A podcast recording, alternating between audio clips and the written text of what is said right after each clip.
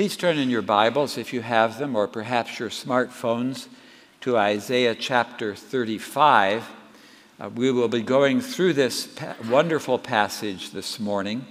Uh, other verses that I may quote uh, will be up on the screen behind me, I assume. Um, but we will be going through this section of Isaiah, a wonderful passage it is indeed. This prophecy was written 700 years before Christ. Isaiah lived in dark and threatening days. He lived through the Assyrian invasion of his nation, and God revealed an even more devastating invasion to come. A hundred years after Isaiah, the Babylonians would come and destroy Jerusalem and the temple. They would drag the Jews off into captivity. And many chapters in the first part of Isaiah are warnings filled with doom, gloom, misery, and despair. But they are lightened from time to time with glorious promises, and this is one of those. It predicts the joyful return of God's people back to Jerusalem or to Zion, as it is often called. Follow along as I read. The wilderness and the desert will be glad, and the Arabah will rejoice and blossom. Like the crocus, it will blossom profusely and rejoice with rejoicing and shout of joy. The glory of Lebanon will be given to it, the majesty of Carmel and Sharon. They will see the glory of the Lord, the majesty of our God. Encourage the exhausted and strengthen the feeble. Say to those with anxious heart, Take courage, fear not. Behold, your God will come with vengeance, and the recompense of God will come. But he will save you. Then the eyes of the blind will be opened, and the ears of the deaf will be unstopped. Then the lame will leap like a deer, and the tongue of the mute will shout for joy. For waters will break forth in the wilderness and streams in the Arabah. The scorched land will become a pool, and the thirsty ground springs of water. And the haunt of jackals is its resting place. Grass becomes wheat, reeds and rushes. A highway will be there, a roadway, and it will be called the highway of holiness.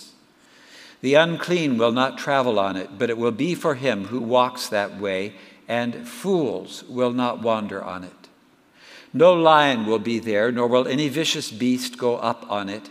These will not be found there, but the redeemed will walk there. And the ransomed of the Lord will return and come with joyful shouting to Zion, with everlasting joy upon their heads. They will find gladness and joy and sorrow and sighing will flee away. As we see in the last verse, Isaiah 35 is a chapter about marching joyfully to Zion.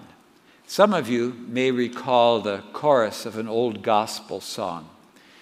We're marching to Zion, beautiful, beautiful Zion. We're marching upward to Zion, the beautiful city of God. How many of you have heard that? Or no? A few. Okay. I grew up with a whole different song list, you know. and every church we've uh, gone to, uh, uh, we've learned new songs, and we've learned some wonderful ones here. Um, Isaiah 35 uh, speaks about Jerusalem and Zion Originally, Zion was the hill on which King David located his fortress and his palace. As Jerusalem grew, Zion became a poetic title for the whole city. Now, the New Testament picks up both the word Jerusalem and the word Zion and uses them for the heavenly city where we are headed. Hebrews 12, for example, verse 22 But you have come to Mount Zion and to the city of the living God, the heavenly Jerusalem, and to myriads of angels, to the general assembly and church of the firstborn who are enrolled in heaven, and to God, the judge of all, and to the spirits of the righteous made perfect. Now, Isaiah 35 is a poem, even though it doesn't rhyme. Uh, in exalted language, Isaiah describes how God rescues his people and brings them back to Zion, people who are hopeless and helpless and scattered. And under the inspiration of God's Spirit, Isaiah looks down through all of the centuries and times and all the ways in which God brings his people back, and he compresses them all together in one beautiful poem. In a very limited way, the Jews fulfilled this prophecy 500 years before Christ when they came back from 70 years of captivity in distant Babylon. They rebuilt the temple and the city. They restored the overgrown fields to fruitfulness. But the prophecy goes far beyond that fragile Jewish state that struggled to exist under Persian and Greek and Roman domination. Isaiah's vision includes the whole church age during which God is bringing lost men and women from every nation into his king, kingdom and making them citizens of a heavenly city. The passage will find a more literal fulfillment when Christ comes again to set up his kingdom. But sorrow and sighing will not flee away until all of God's children enter the New Jerusalem, as we see in the last uh, two chapters of God's Word, the Bible. Now, Isaiah 34, the chapter before the one I read, describes a desert inhabited by wild creatures. And in Isaiah 35, we see that God changes our deserts into a garden. For some of us, the times in which we live already, right now, feel like a desert. Our political union is shaken, and we may wonder sometimes if it can long endure. COVID is ravaging our nation, not only ours, but all the nations, and it has come with fresh force to Watauga County. We wonder how will that affect our schools, our school children? How will it affect our elderly? How will it affect our hospital staff? Will they become overburdened? And with all of those things, some of you probably are going through your own personal deserts, your own dry and difficult times. And it may not seem like a good time to sing a bouncy chorus about marching to Zion. But if your pathway towards the heavenly Zion seems like a desert, this passage offers strong consolation. So take courage. That's what it wants you to do. That's what God wants you to do through this passage. You have, first of all, a holistic healer. Now, holistic me- uh, medicine is medicine that addresses the body, the emotions, the mind, the spirit. Uh, it's, it's a package, and it is supposed to bring all aspects of health into a unified whole. Jesus Christ is the ultimate holistic healer because he cures diseases of the body and of the soul at the same time, as we see in our text here. He says in verse 3 encourage the exhausted and strengthen the feeble. The Hebrew phrase translated exhausted pictures a man whose hands are hanging limp, loose at his side. He doesn't have enough strength to lift them up. Strengthen the feeble. The Hebrew picture there is of a man whose knees are shaking with fatigue. He can hardly stand, he can't walk, he can't keep up with the rest who are marching cheerfully to Zion. He can hardly crawl. And then, verse 4, the first part say to those with anxious heart, Take courage, fear not. The anxious heart is literally a hurried heart. We would say it's a racing heart. Uh, this man can feel his heart pounding rapidly in his chest. He's fretting, maybe even panicked over some of the dangers on the way to Zion. Then in verses 5 and 6, the eyes of the blind will be opened, and the ears of the deaf will be unstopped. Then the lame will leap like a deer, and the tongue of the mute will shout for joy. Elsewhere in Isaiah, blindness is primarily a spiritual disease. We see that in Isaiah 6, where Isaiah is called uh, and the people's ears are, are hardened, their hearts are hardened, they don't listen. We see it again, for instance, in Isaiah 43 and verse 8. The Lord says, Bring out the people who are blind, even though they have eyes, and the deaf, even though they have ears. So the Lord heals the blind and the deaf, both physically and spiritually. And of course, Jesus provided both kinds of healing when he cured all who came to him. Maybe you remember that after Herod threw John the Baptist into prison, John began to have some questions and some doubts. Jesus wasn't the kind of Messiah that he had anticipated, perhaps. Or maybe he was just uh, responding to the questions that his own disciples had. At any rate, he sent two of his disciples to Jesus for reassurance. And Jesus pointed John to two prophecies one from Isaiah 35 about the blind being healed, and another from Isaiah 61 about the poor hearing the gospel. Luke 7 21. At that very time, he cured many people of diseases and afflictions and evil spirits, and he gave sight to many who were blind. And he answered and said to them, Go and report to John what you have seen and heard. The blind receive sight, the lame walk, lepers are cleansed, and the deaf hear, and the dead are raised up, and the poor have the gospel preached to them. Blessed is he who does not take offense in me. So Jesus very carefully connected his healing ministry with the preaching of the gospel. He healed physical diseases in conjunction with preaching the, the good news of the kingdom of God. And many of his miracles have very specific lessons attached. You may remember that in John 9, when Jesus healed a blind man, he said, I am the light of the world. And then he accused the Pharisees of being blind, the religious leaders. So Jesus is a holistic healer for all who come to him. Sometimes he heals physical diseases, and he will heal all physical diseases when we see him face to face and when he comes again. Our elders, uh, as elders, we are often privileged to have people ask for anointing with oil. And we do that and we pray for them. And sometimes God grants healing. Eventually, all the ills of the body will be healed, and all the ills of the soul will be healed. But even here and now, he offers substantial healing. Not perfect healing, but substantial healing for all the ills of the heart and soul and mind and spirit. Are you sick at heart or weary of soul this morning?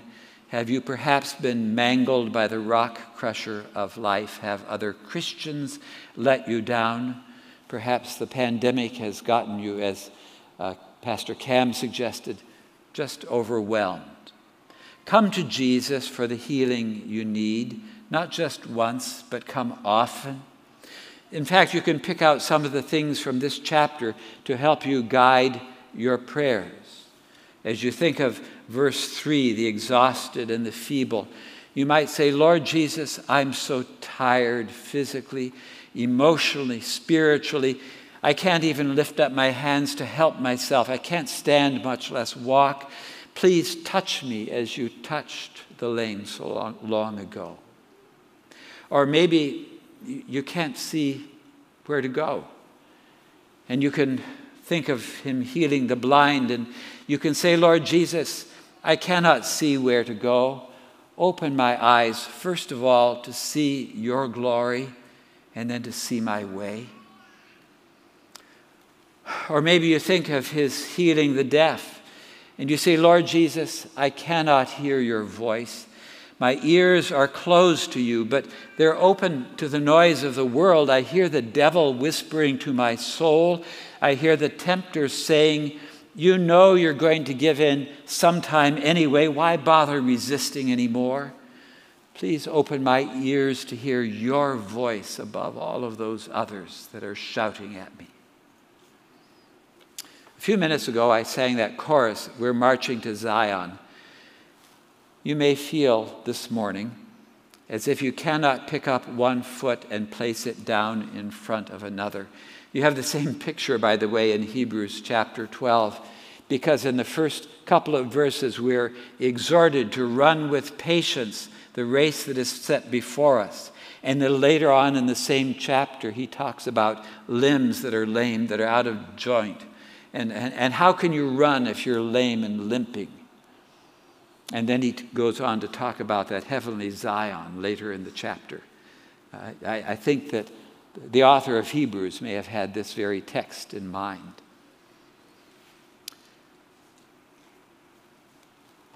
So, the Lord Jesus, if you come to him on your pathway to the heavenly Zion, he will give you strength for the road, and if you cannot march and sing just now, he'll help you at least to crawl. You'll get there. There's strong consolation in this passage. Take courage. You have a holistic healer, you have a happy hope. Hope in the Bible is a much stronger word than in normal speech. We say, Will it rain tomorrow? Well, I hope so because the corn is getting pretty dry. I've lived in farming country a good bit of my life. Or, uh, Uh, are you ready for your English exam? Are you going to do well? Well, I hope so, but you know, I haven't studied very much. That is a vain, a vague, fruitless hope. yeah, hi guys. oh boy. But hope in the Bible is a confident expectation of good.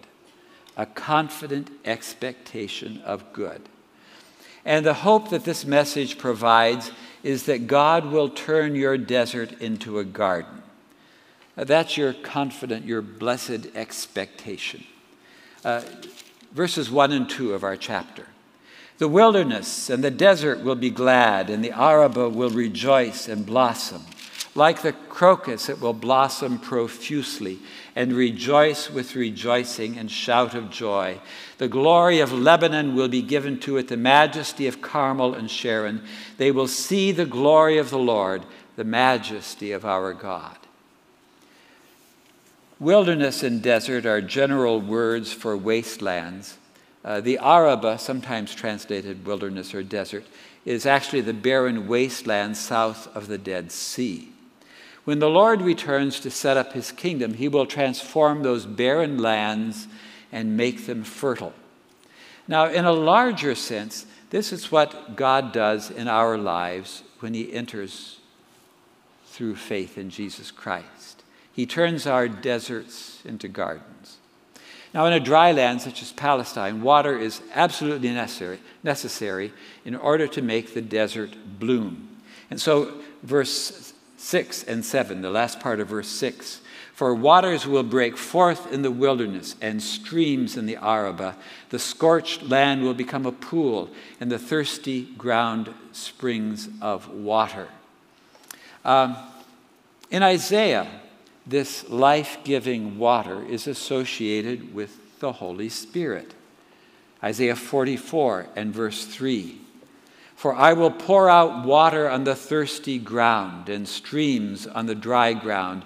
I will pour out my spirit on your offspring and my blessing on your descendants.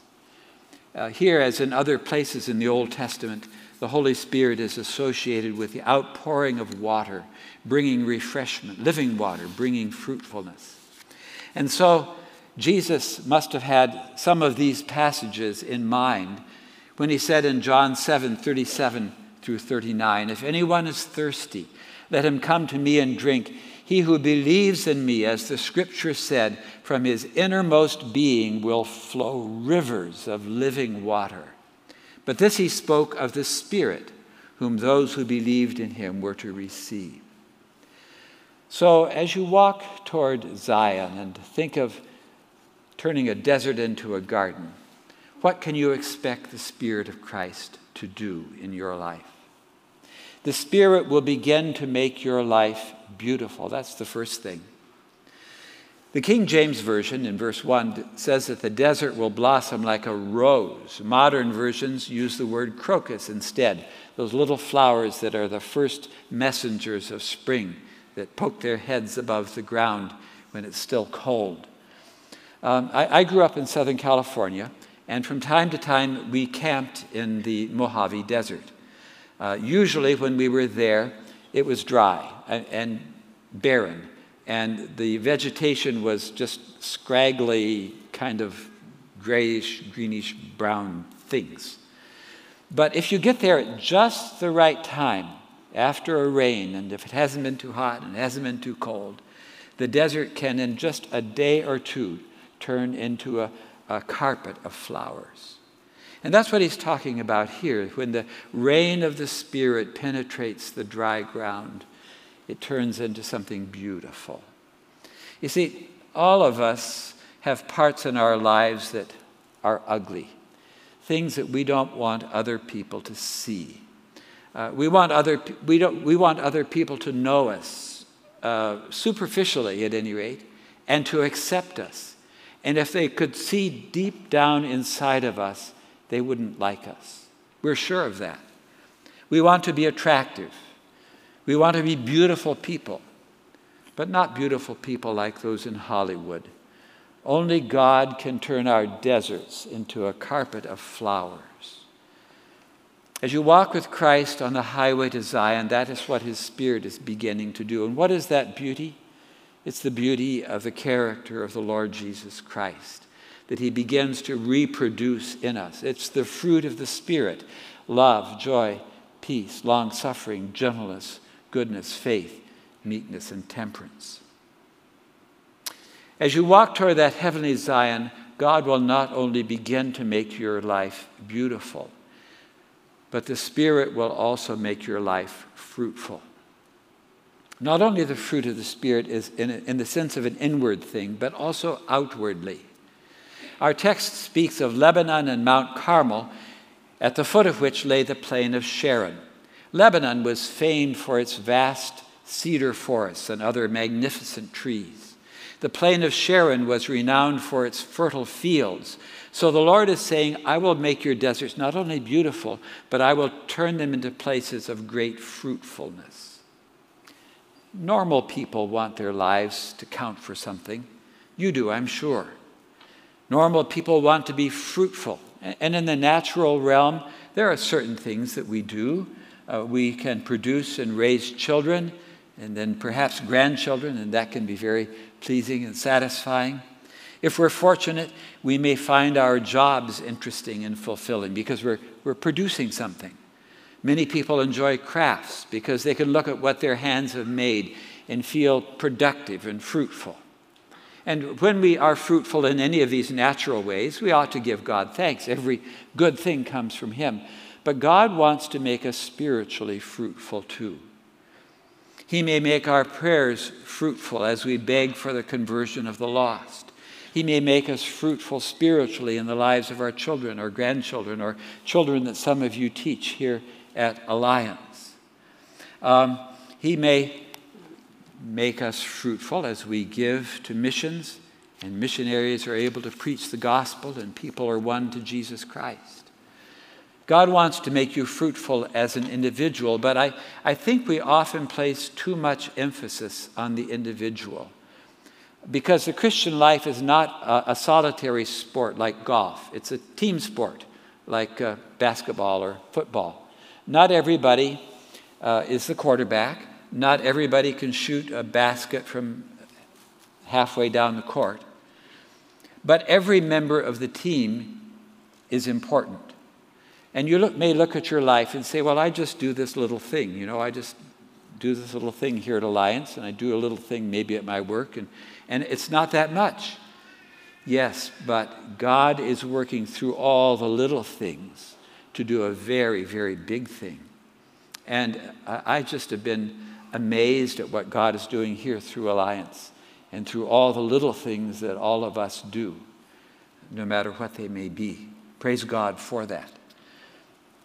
But as you begin to see that God is making you a little bit fruitful and bringing fruitfulness to the church of which you're a part, Give him praise because that's the work of the Spirit in turning what could be a desert into a fruitful plain.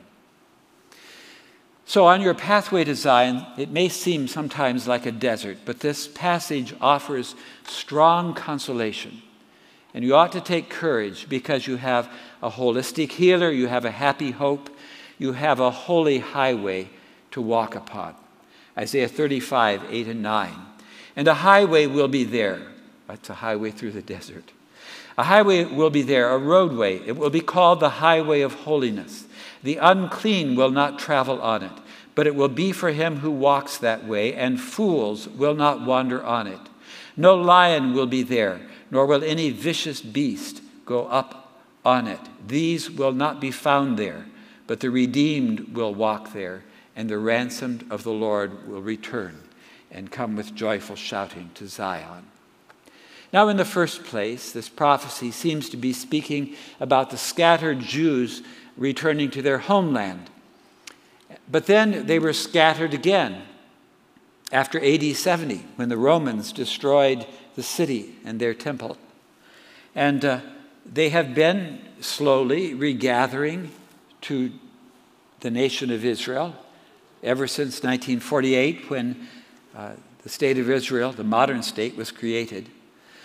But they have not returned with everlasting joy upon their heads. Sorrow and sighing have not fled away. To the contrary, modern Israel has been in continuous conflict for its very survival. So that return is still future for Israel. But you who believe in Jesus Christ are on the holy highway to the heavenly Zion right now. Jesus spoke about the straight and narrow way that you have to pat, walk on. Hebrews 11 tells us that Abraham and Isaac and Jacob and the other Old Testament heroes of the faith were pilgrims on their way to a heavenly city. And so are we. On this highway, there are no rebellious fools. No fools on the highway. Now, some have suggested that no fools will wander on it means that there are guards on the edge of the highway so that fools won't fall off. But this word for fools is never used in the sense of a, just a simple person. It's always used in the scripture with a very negative connotation. It means a rebellious fool. He's foolish because he rebels against the Lord. And so, what it's saying is that no rebellious fools will be allowed on this highway. No thing, nothing that is unclean. Wouldn't it be wonderful if there were no fools on the highways in America? You may, you may have run across one or two of them this week. You know, I'm just saying. Uh, there must be millions of them on our roads. Many people pretend to be on the highway to heaven, but they're not. How many of you have read John Bunyan's allegory, Pilgrim's Progress? Okay, the rest of you should, all right?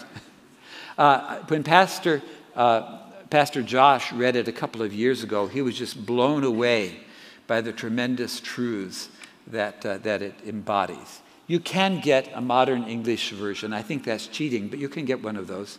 Um, or you can read it in King James English. Um, but uh, the, the story is this P- Pilgrim, uh, Christian, leaves the city of destruction and he eventually passes through the, the narrow wicket gate and he comes to the cross and there his burden falls off. But it's, it's a pathway that he must traverse, a long pathway until he comes to the heavenly city. And he has a great many adventures along the way. But there are people who get onto the highway for a little while. Some of them climb over the hedge to get there. And they think that they are pilgrims, Christians, just like Christian is. But they're not. And so, too, there are many that attend church who are not on the highway to heaven. There are many who say they don't need church because they can worship God on their own. There are people who say that all roads lead to heaven. These are the fools that will not be on the highway no fool will walk on it. You know, Jesus had 12 disciples. One of them, well, you know, he was a clunker. We cannot expect, I do not expect, whenever I preach, that everyone in front of me is a Christian. On the one hand, when I talk to you, I just assume that you are, but in the Mass, I assume that there are those here who are not on the highway to heaven. If you will not come by the foot of the cross and have the Lord Jesus take away your burden of sin, then you are a fool. You are a fool. You will not be on this highway. And I implore you to turn to Christ today and come to Him. But not only this, there are no fools on the highway, there are no raging lions. In ancient time, times, wild animals were often a threat to travelers. Lions and bears and wolves were common in the uninhabited wilderness areas. So, an absence of lions on the holy highway was an encouraging promise. The Bible often compares the devil to a wild beast, sometimes a wolf, sometimes a lion, sometimes a dragon or another monster. If you belong to Christ, the devil can growl and threaten you from the sidelines but he cannot get up on the road to drag you off and gobble you up. He is seeking to devour anyone he can, and the Lord allows the devil to grab the rebellious fools who pretend to travel on the road to Zion, but he will not allow him to snatch any of you away. What can the devil do? Well, he can frighten you, he can discourage you, he can fill you with doubts and despair so that you wonder if you'll ever be able to hold on to the end. When he does that, what must you do? You must humble yourself under the mighty hand of God. You must not try to fight the devil in your own strength, but you must cast yourself on the unfailing promises of God and plead for the power of the Holy Spirit.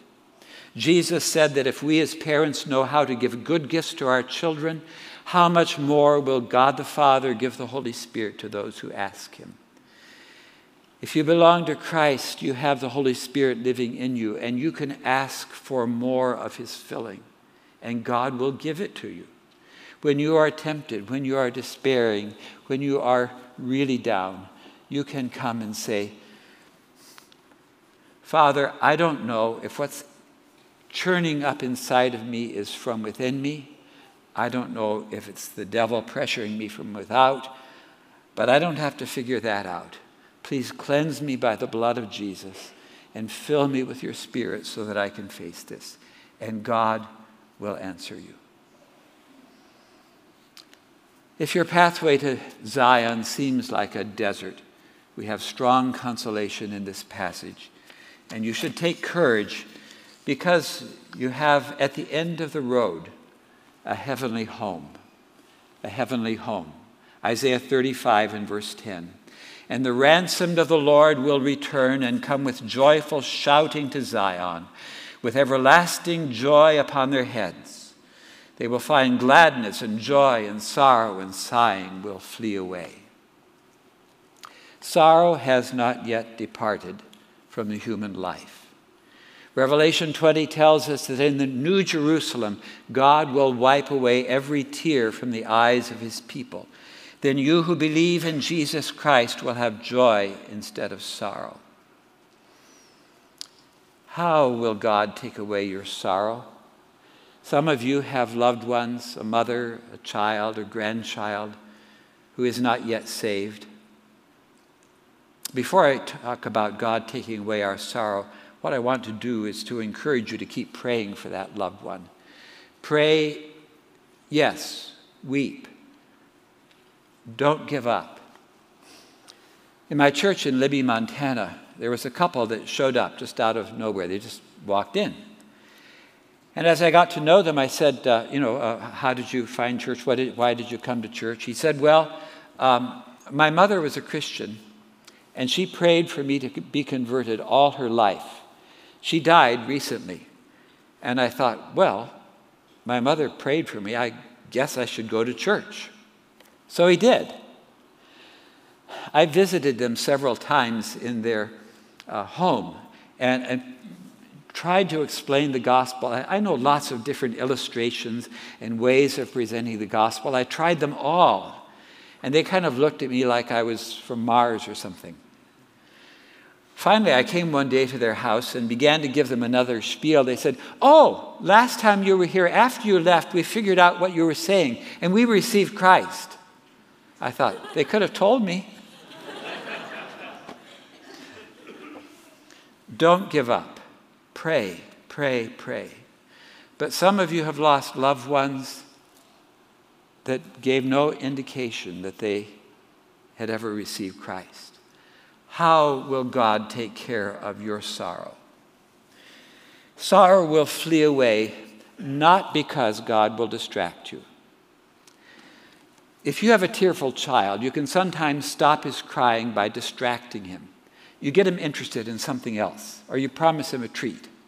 You may say, I know you're unhappy because your cousin broke your train.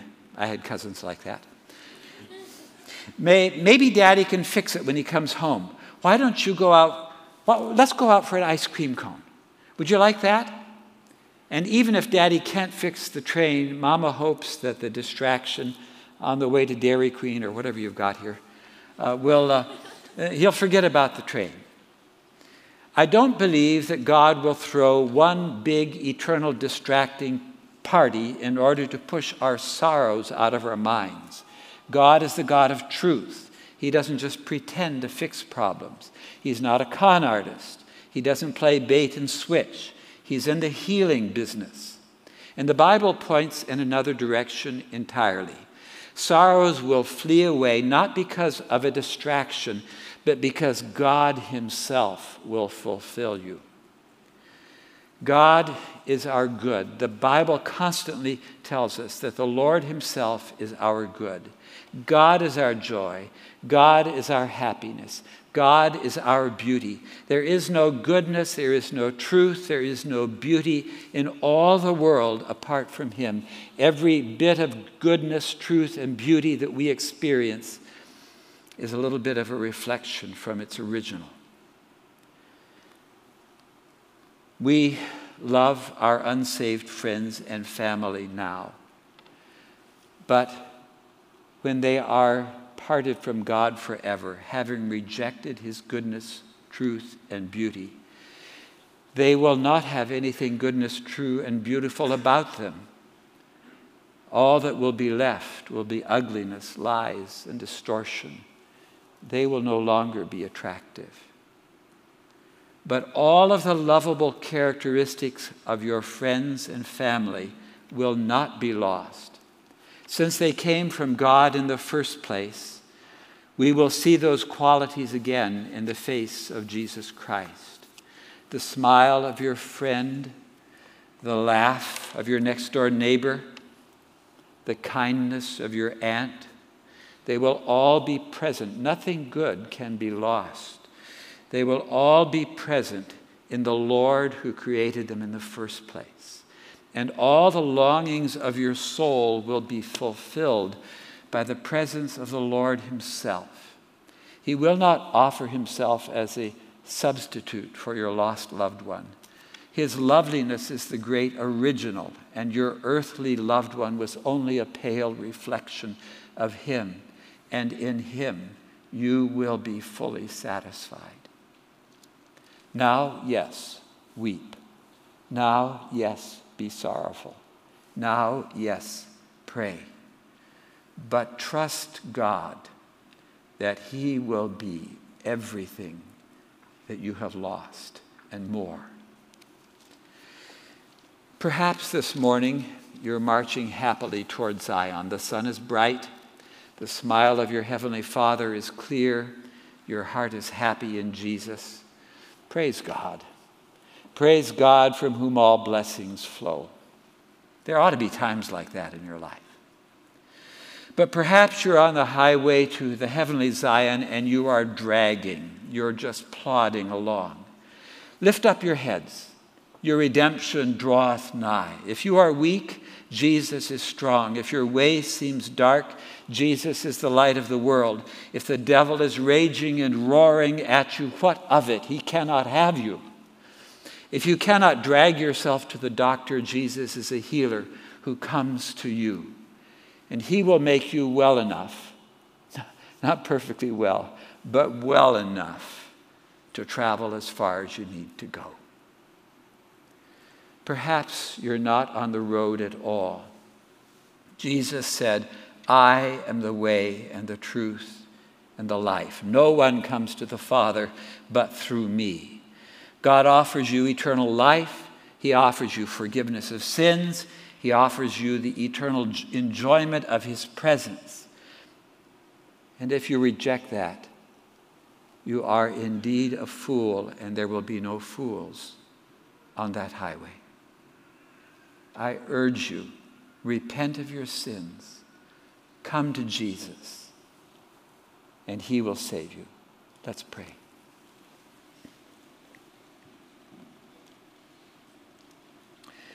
Father, we thank you that there is a path laid before us to the heavenly Jerusalem, the new Jerusalem, the Zion that is above.